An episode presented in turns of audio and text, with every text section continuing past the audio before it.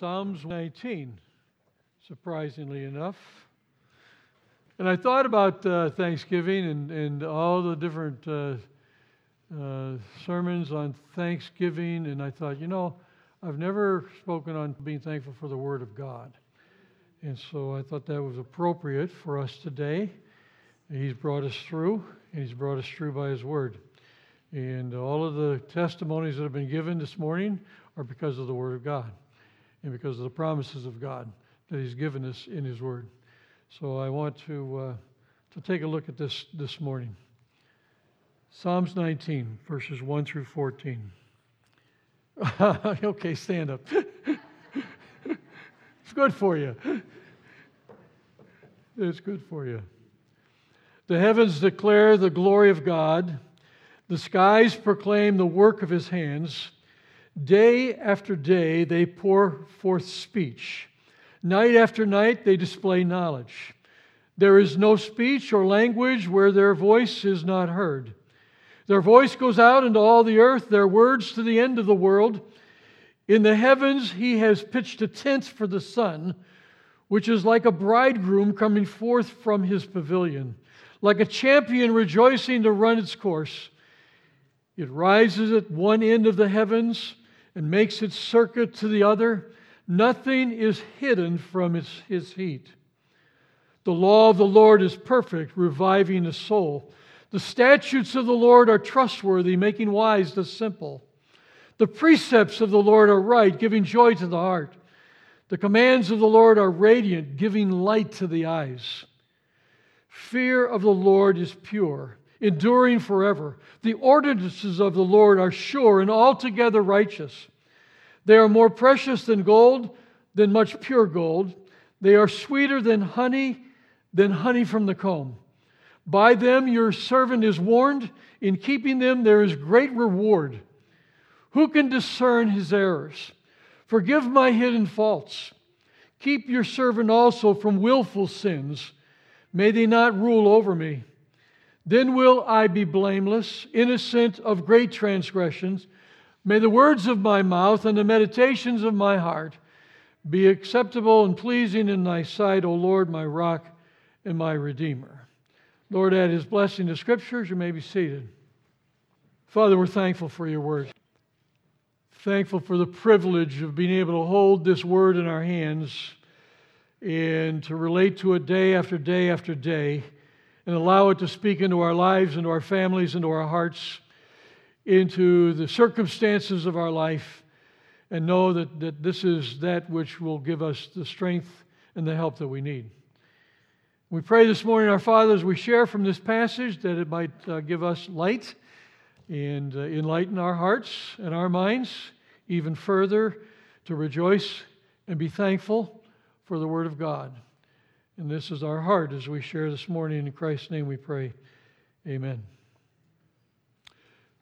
So there's many reasons to be thankful for the Word of God, right? We all can, can stand and give a, give a testimony. This is a psalm that's filled with doctrine and dogma. You know, does that sound exciting? doctrine and dogma this morning, which are very negative words actually in our society. Just uh, for a second, let, us consider what that means. Uh, first, doctrine is something you take by faith, not something you can prove. Secondly, doctrine is something you trust in, you base your life on it. And thirdly, doctrine is something you promote, it's something you think is true and you think it's good for other people, for their lives as well. So, you know, you, you, you know what people say. Some people will say, I believe everyone should determine what's right and wrong for their own lives, for themselves. Well, guess what? That's called European individualism. And guess what? That's a particular view of reality. That's a philosophy. It's dogma. It's dogma. You can't prove that. It's something you take by faith that everyone should do whatever they want to do. Secondly, you can't prove that there's no God who wants you to believe in Him, who wants you to live a certain way in your life. You hope there's no God like that, perhaps. You're betting your life on it, you're taking that by faith. And then, thirdly, you're promoting your doctrine. When you say, I think everybody should be open minded like me, that's another way of saying you all should accept my way of thinking. You all should accept my doctrine. You're promoting. You're promoting. That's doctrine. There's really no way to get around or avoid doctrine based living. So we might as well ground it in the wisdom and the strength of the Word of God. This particular psalm is all about the Word of God. It's about how God communicates to us and uh, how do we know anything about God at all. It has three parts to it. It's real simple. It's like a three part sermon. It's real simple. In verse 6, in the first six verses of Scripture, uh, they're all about what we would call the soundless Word of God. In verse 1 and 2, it's all about communication. Day after day, they pour forth speech. It's about proclaiming the knowledge of God. So, first, we learn the speech is coming from the natural world, right? That's what it's saying here. It's coming from the heavens, the stars, the moon, the sun, the ocean, the mountains, the natural world. That's what the scripture is saying. And then in verse 3, we notice there's no such speech or language where their voice is not heard. What does that mean? Verse 4 They have no speech, there's no words. That's a poetic way of saying that nonverbal communication, speechless speech, wordless words, the natural world is sending us information, talking to us, giving us knowledge about God, but it's coming to us in a way that's nonverbal nonverbal.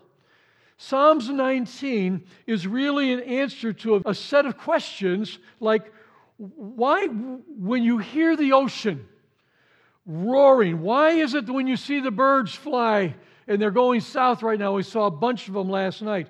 Why do these things fill us with joy? When we look at the stars in the sky, when we look at the sun, why do they fill us with wonder? Why do they take your breath away when you're thinking about nature?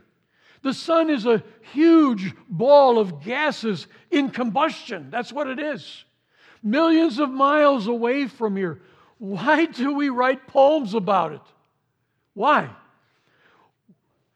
Know what David's answer is? Know what the biblical answer is to this? Why does it move us? Why do we think about it? Why does it bring tears to your eyes many times or lift you up when you look at nature? It's just a mountain, it's just a stone. Just a ball of gas. David's answer, the biblical answer is in verse 1, at the end of verse 1 Nature proclaims the work of his hands. Proclaims the work of his hands. Everything in nature is saying, You are not an accident. You are the intentional design of an artist beyond any artist that you ever seen or known. You are not an accident. In other words, the stars, the sea, the canyons, the mountains are literally speaking to us. That's what Scripture says. Even if your life is a mess, or you're mentally, or you, you don't believe in God, whatever your philosophy is, when you look at the mountains, when you look at the sun, stars, when you look at the, all of that, they're speaking to you and they're saying, You are not an accident. You are made for a purpose. Life is meaningful. Macbeth is wrong. Life is not a tale told by an idiot signifying nothing. He's wrong. At some level, everybody hears this. That's what it says here. It goes out, Scripture says, and it goes out to everyone. Everyone looks at the everyone hears this, everyone sees this. There is no place, verse 4, where their voice is not heard. Every person in the world is hearing that life is meaningful, that people are important, that there's a God behind all of this. Isn't this radical? Isn't this a radical thought? I don't know of any other view of reality. And I look at a lot of them, and I look at a lot of philosophy that can give you a higher view of the natural world, of the environment. No other philosophy comes close to Christianity in how it views the world. Elisabeth Elliot made this statement. She said, If the Bible is right, a clam glorifies God better than you do because the clam is being everything that God made it to be, but we are not. Therefore, a clam has a leg up on us spiritually. A clam. A clam. We're humbled before a tree and the moon and a clam. It's radical because they're doing what God created them to be and to do. Secondly, this text tells us, and, and, and I'm, this kind of blows me away, I'm not sure that any other uh, religion does this, but, but think through it with me. People who don't believe in the Bible, people who reject God, are nonetheless going to be filled with wisdom and love and joy. They're going to be filled with wisdom and love and joy because whether or not you believe consciously in God or in the Bible, God is speaking to you. He speaks to all people, and He's saying there's meaning here, there's value here. People are valuable, the world is valuable, life means something. Everyone's getting that information at some level. And that's what this psalm is telling us. That's the reason there's plenty of people who don't believe what we would consider right. You know? And these people, they're loving people, they're caring people, they're incredibly good people, and your neighbors might be like this and not know our Christ. You say, well, why, why would God endow wisdom and goodness and on people who don't even believe in him? The answer is he's gracious. rain falls on the just and the unjust. He's gracious. Think, think, think, think how lousy this world would be if only Christians were good. Only Christians were gracious. It's a gift to us all. It's a gift to this world.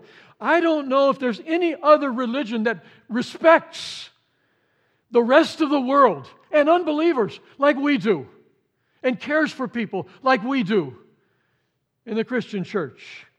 Christianity does.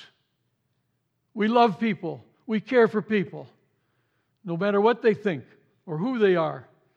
And thirdly, this psalm does not end at verse 6. Nature doesn't tell us everything, right? We don't get it all from nature about God. Verse 7 starts talking about the scriptures. God is speaking to us through words. Immediately, verse 7 says, the law of the Lord, which is the scriptures, right? The law of the Lord, the scriptures, is perfect. Is perfect. Why would he say perfect? Because in verses 1 through 6, as great as the information is, as great as that communication through nature is, it's unclear. It's unclear. For example, have you tried nonverbal communication? You know, have you tried that? My wife uh, in church has all sorts of nonverbal ways of saying to me, It's time to finish your sermon. Uh, Sometimes she'll say, You know, it's Tom, it's really been good up to now, but now's the time to stop. Or it's not been good up to now, so why are you going on with something? You know, facial expressions, and you get the you know thing uh, time to time to be done, Tom. Gestures, things that they you know you, you catch all this. But try to communicate across the room without using words. Try to communicate with, to someone across the room. For example, meet me at Culver's at 7 o'clock and dress formally. How would you do that without words? How would you do that without words? A little hard, uh, not verbally, right? Right. Nonverbal communication is okay. Nature does tell us about God, but you get mixed messages. There are disasters, there's tornadoes and earthquakes that don't tell me about the glory of God. We need something more than nature. Needs something more than nature. And so in verses 7 through 12, David talks to us about the more of scriptures, the perfect word of God to us. And these are, he calls them the law of the Lord, statutes of the Lord, precepts, commands, ordinance of the Lord. They're not parts of scripture, they're synonyms. They're synonyms. They are the word of God. So, so look at it. The law of the Lord is perfect, trustworthy, right, sure. These are incredibly strong adjectives that he's using here in Scripture. Perfect means flawless. Sure means you can trust in it. The word right in verse 8, the precepts of the Lord are right. It literally means straight edge. It's a straight edge. A straight edge is a thing that you measure other things by. So David is saying here in Scripture, you never determine whether Scripture is true or right by using some other standard. All standards are judged by the Scriptures. It's the straight edge, it's right. Then it says in verse 9, if you're following me, the ordinances of the Lord are sure and altogether righteous. Altogether means every one of them, right? Altogether righteous, every one of them. Every verse equally right. Every verse equally sure, equally perfect. Some are not truer than others. Some of them, you know, we, we've gotten past them. You know, say, well, I don't, I don't, I don't really believe that. We're, we're smarter than that now. Frankly, it's, it's an astounding statement that he's making here. It really is. And the power of it that we're going to see. Take a look at the, uh, the second lines of all of these verses. This is poetry that he's writing here, so it has a symmetry to it that's, that's really nice. The things David says about the power of the scriptures are absolutely astounding. First, it revives the soul. It revives the soul. The end of Psalms 23, we see that, you know, he restores my same thing. He restores my soul. We sang about it just a little bit ago. The word soul here has in the Hebrew, it's, it's the nuance of psyche. He restores my psyche, which is you, yourself, your personhood. The best translation of this would be this the scripture has the power to show you who you are,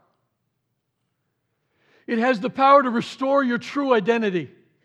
Revive mean there's something wrong to revive your soul. You something wrong here with your identity. You're out of touch with yourself of who you are. The scripture has the power for you to see that and bring you back. And that's amazing. You know, David is saying this is not something you're going to find in communication with the natural world. He started with that, but he didn't stop there. Scripture alone is what he's saying, can show you and make you who you really are. Only the scripture will show you you are more flawed, more messed up than you ever dared believe. That's fun, right?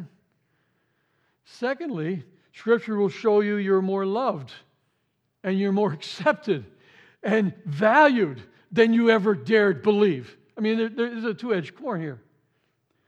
And thirdly, verse 7 says, makes wise the simple.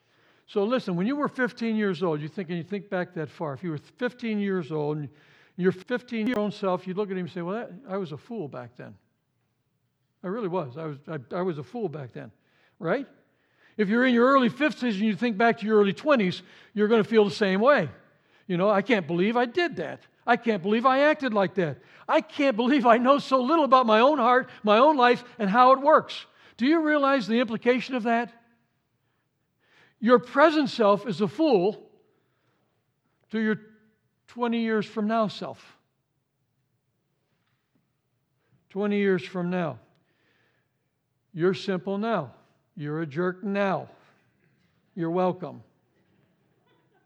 Happy Thanksgiving. Verse 11 says, By them your servant is warned, right? Right now, there are young people doing stuff that 15 years from now, they're going to say, I can't believe I did that. I hurt myself. I hurt other people. Read the scriptures, and it will keep you from doing that now. That's what scripture says.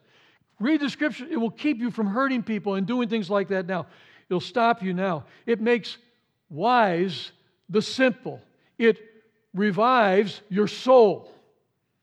And then it, scripture says, it delights your heart. Delights your heart. And this is fascinating. It says, The precepts of the Lord are right, giving joy to our hearts. And then later it says, They are more precious than pure gold, sweeter than the honeycomb. That's an amazing statement to me. That's an amazing statement. We can understand, and we, we sang about the promises and the goodness of God just a little while. We can understand God, uh, we're talking about God's mercies, how wonderful that is, sweeter than the honeycomb. You know, all of His mercies, His grace, and His wonder and His goodness. But what the poet is actually talking about here is God's law, the law of God, His commandments, not His promises, the law of the Lord, he says here. It's one thing to say, God's promises are sweeter than honey. They delight my heart. I love the promises of God. Or God's mercies are sweeter than honey. But he's talking about commands. The commands in Scripture. Come on. Come on. Thou shalt not steal. Thou shalt not commit adultery. Thou shalt, no, thou shalt, thou shalt. I, I can understand that we trust and respect these statutes and try to obey them. But it's hard for me to find out how they can be delicious. How can these things be delicious? You know? And it's not just Psalms 19. Psalms 1 says the same thing. Blessed is the man who delights in the law of the Lord. And on that law, he meditates day and night. He delights in having God tell him what to do. He meditates on the law, the precepts, the ordinances, day and night. It's sweeter than the honeycomb. This is the language of a man and a woman who look at the absolute law of God with all of its demands and sees absolute beauty. It's so odd. It's so odd. We obey rules because we have to. How in the world can you get your heart to the place where you delight in the law of God? You know, sweeter than the honey. How? How? They all go together. The simple becoming wise, the not knowing who we are to knowing who we are, the rewiring of our inner motivations of the heart, it all works together from the scriptures. How in the world can this happen? That leads to the third point I want to make. But first, I want to deal with something that Christians say all the time. And you heard this, I heard this. Um, and I've heard people say, well, I, you know, I'm willing to admit the Bible has a lot of good stuff in it. You know, you know, it's a good book. A lot of good stuff in the Bible. But there are certain texts uh, I just find offensive. I don't like it. And I just can't, I, I can't, I can't go there. Uh, certain teachings that are regressive. You know, they're, it's backward. We don't think like that anymore. We're, we're different. They're regressive.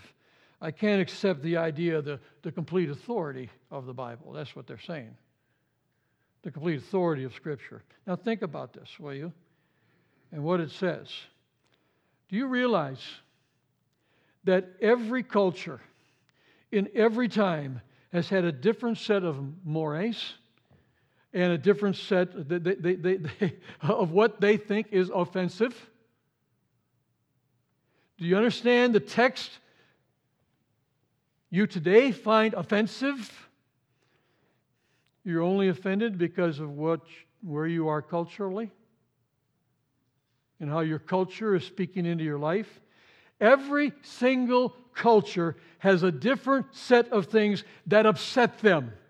And if you say, I don't believe in the biblical authority because I can't accept these things, what you're actually saying is, my culture is superior to all others.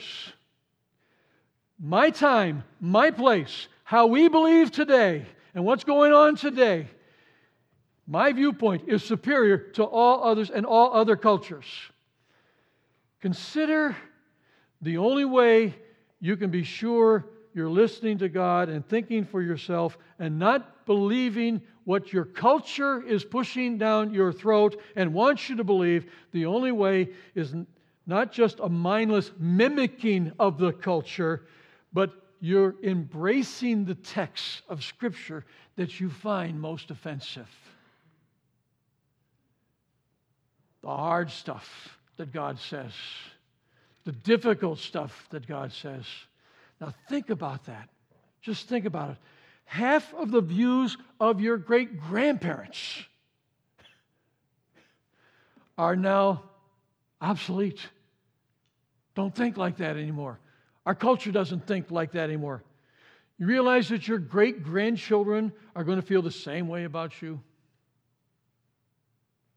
The Lord tarries, you know. And you're going to throw out the authority of the Bible. You're going to throw out the authority of the Bible and its power to restore your identity, its power to redo the motivational drive of your heart, the power to make the wise simple, just for a cultural set of beliefs that's going to be obsolete in 50 to 100 years from now. Really? Come on. Come on. C.S. Lewis made this statement. He says, All that is not eternal is eternally out of date. And that's true. See, God, God looks at things from eternity, not like us. We're so finite down here. We're so caught in this, uh, this culture that we're in and the culture of our world. But he looks at things differently. and He looks at things forever.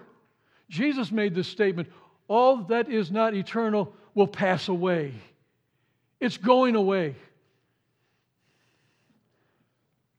Only what is eternal will last. Let me. Um, um,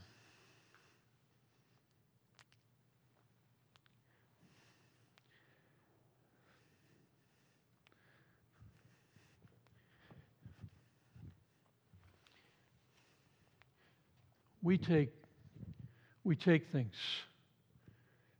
And I was thinking about this last week. We take things, it's like, it's like this, this stool or the pew you're sitting in or the stuff that we gather around our lives, you know. And we make these things so important. We make these things so important. What if I just just just just took this and busted it? Would that bother you? Huh? If I just busted it, threw it down, jumped on it, cracked it, would it bother you? Would it upset you? In light of eternity, in light of people and people's lives, we, you know, when you when you when you stood, Doreen, and you said, Jake, and, and, you, and you looked at your son, everything else melts away. Everything else melts away in light of people. People are eternal, people are forever. It's not about that. It's not about this. It's not about stuff that we surround ourselves with. It's not about any of that stuff. It's about people and people's lives. If I could trade positions now with my wife. I'd do it in a second so she could be well. It's about people and people's lives and how we think about people and speak into people's lives. And, uh, and, I, and, I, was reminded again of this last, last Sunday when, and I'm, I'm so glad Andy and Laura are here with, with Briella and over there on the side. But uh, for the longest time, I thought, and, and Laura would sit in the other room, you know, uh, and I thought for the longest time, I thought, well, she's over there because of COVID. And uh, so didn't want the kids around. That might have been part of it. But then after a while, um, I saw them last Sunday sitting back, back in the back there in the back pew.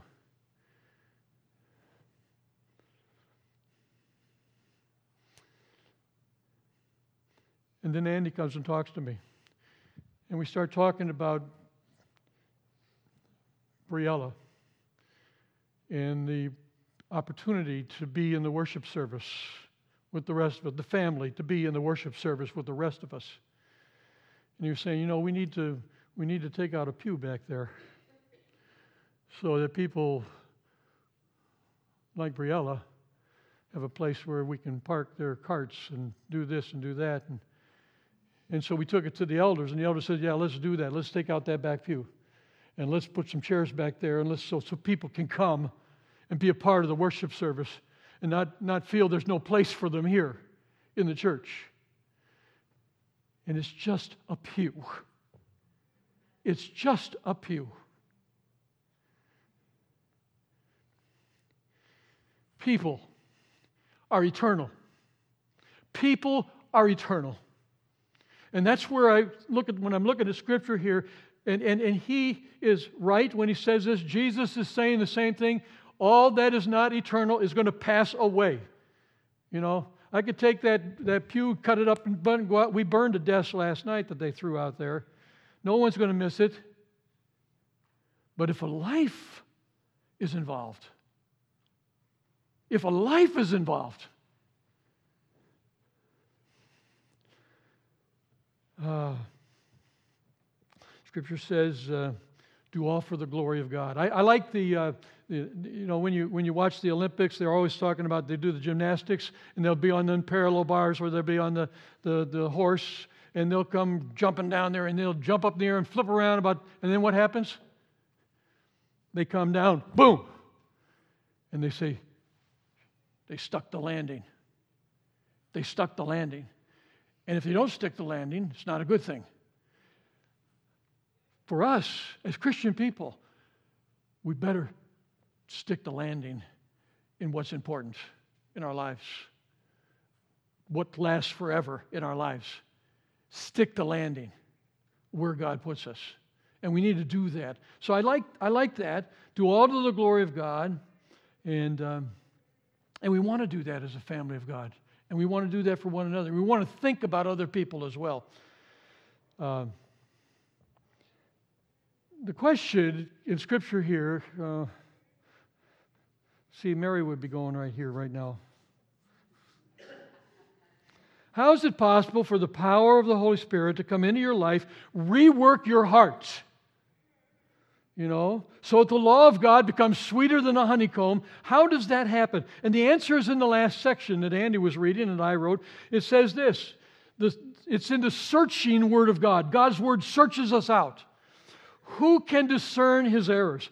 Who forgive my hidden faults? Keep your servant from willful sins, that they may not rule over me. And when then I will be blameless, innocent of transgressions. May the words of my mouth, the meditations of my heart be acceptable and pleasing in thy sight, O Lord, my rock and my salvation. You see the contradiction here in Scripture? It's contradicting itself. It says, Who can discern my errors? That's rhetorical. That means no one. Who can discern? You can't, you, you don't know my heart. Who can discern my no one, he says. He says, The best I can hope for in my life is that I might see willful sins, deliberate sins, and avoid them. That's the best I can hope for. And then if I will be innocent, maybe of the big stuff. That's what he's saying. The one thing I will never be able to overcome is to see all the sins in my heart. Other people see them, but I can't see them. I can't see them. There's pride there, there's self justification, defensiveness, prejudice, there's unkindness, that's, that's, that's lurking there, there's, that's messing up my life and messing up who I am because I can't see it. Other people see it. We don't. And then he says, May the words of my mouth. He has confidence that this is possible. And the meditations of my heart be acceptable. Yes, he has confidence that God can do this, right? Um, how can he say this, though? I, am going to give you the answer to it. It's in the last two words of this psalm. How can God look at me and be delighted with what he sees? Because I'm a mess. The answer is the last two words He knows God as a redeemer. He knows God as a redeemer. There was a greater servant than the one who wrote this psalm. There was a greater one that delighted in the law of the Lord completely. He meditated on it day and night. When Satan comes to Jesus, Jesus always answers him with Scripture. When the Pharisees and the teachers of the law accuse him, threaten him, he always answers with Scripture. It is written. It is written. Right on his tongue, right on his heart. And when he was uh, in the Garden of Gethsemane and under all that pressure, and Peter takes out his sword, he says, Peter, put your sword down, the scriptures, or the scriptures won't be fulfilled. He thinks about Scripture. When he's on the Via Dolorosa and he walks and he falls down and the women are looking at him and crying and weeping, he quotes Hosea saying, Don't weep for me. When he's on the cross in the worst moment, the greatest pain anyone has ever experienced, he's quoting Scripture. Psalms 22 My God, my God, when you stab him, he bled Scripture. He screamed scripture from the cross. This is the only man who ever lived who completely delighted in the law of God and meditated on it day and night. He was saturated with it. But what's he doing on the cross? He's a good man. What's he doing on the cross? And the answer is in verse 11. It says, In keeping these this law, there's great reward. Now, watch this. In keeping the law, there is great reward. Ah, but in not keeping the law, there's punishment. There's punishment. And he's on the cross receiving punishment. Jesus is the only servant who ever kept them all, and therefore earn the reward from God the Father. And when he got to the end of his life, he died on the cross. He took our punishment for our disobedience so that when we accept him, when we love him, when we believe in him, then his reward comes to us. His reward comes to us. The reward for his perfect law keeping comes to us, and the punishment of our imperfect law keeping goes to him. Right? He receives the punishment. That's the gospel. That's the gospel. It goes, it goes to him. It says that in Galatians 3. Christ redeemed us from the curse of the law by becoming a curse for us. He redeemed us in order that the blessing of the law might come to us through Christ. That's what I just got done saying. That's what rewires our hearts, people. That rewires our hearts. The, the moralistic person obeys the law out of fear. The relativistic person is indifferent to the law, doesn't care about the law.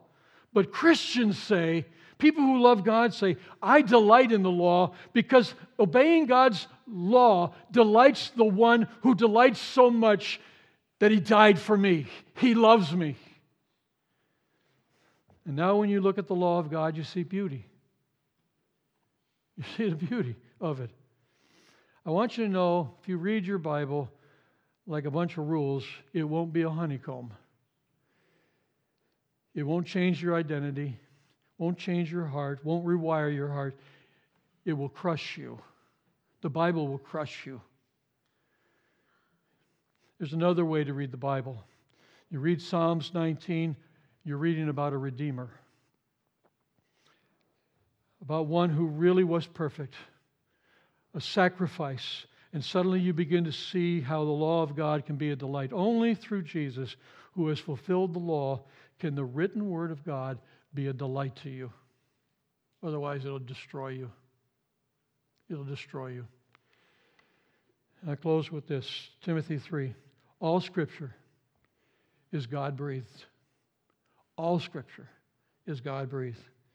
Colossians 3:16 says this, "Let the word of Christ dwell in you richly, teaching and admonishing one another in all wisdom, singing psalms and hymns and spiritual songs with thankfulness in your heart to God." This Thanksgiving, be thankful for the word of God. Be thankful for the word of God because that's changed your life Changed your life, and it'll change the life of people around you. Let's pray together. We love, we love your word, our Father. We're so thankful for the things you give us in life, the stuff. You have blessed us more than we deserve. But we're looking at the eternal, our Father, and things that are eternal. It all comes down to people. It comes down to your word. That your word is eternal. It lasts forever, never changes. Complete, perfect. And it speaks into our hearts and our lives in ways that help us to look at ourselves, look deep within our lives, and find the Holy Spirit restoring our souls, correcting us, loving us like we've never been loved before. We thank you for that. We thank you for the scriptures this morning. We thank you for them as we get around tables this week from all the blessings that we're going to experience with family and friends and and the food and the, all, all of the trimmings that are there and, and the gatherings that we're going to have. As we look around and we see all the, the, the stuff that's there, everything is stuff until we see the people, the family, the, the children, the grandchildren, eternal things, the Word of God, eternal things. We pray, Father, that we, we, would, we would recognize that and that we would rejoice in that and that would fill our hearts with love, not only for you, but for one another. And we give this to you, and we thank you for this time of thanksgiving where we can, we can lift one another before you and say, Thank you, Lord. Thank you for my neighbor. Thank you for my friends. Thank you for what you continue to do in the lives of our children and grandchildren. Thank you for our life. Thank you for my wife. Thank you for my husband.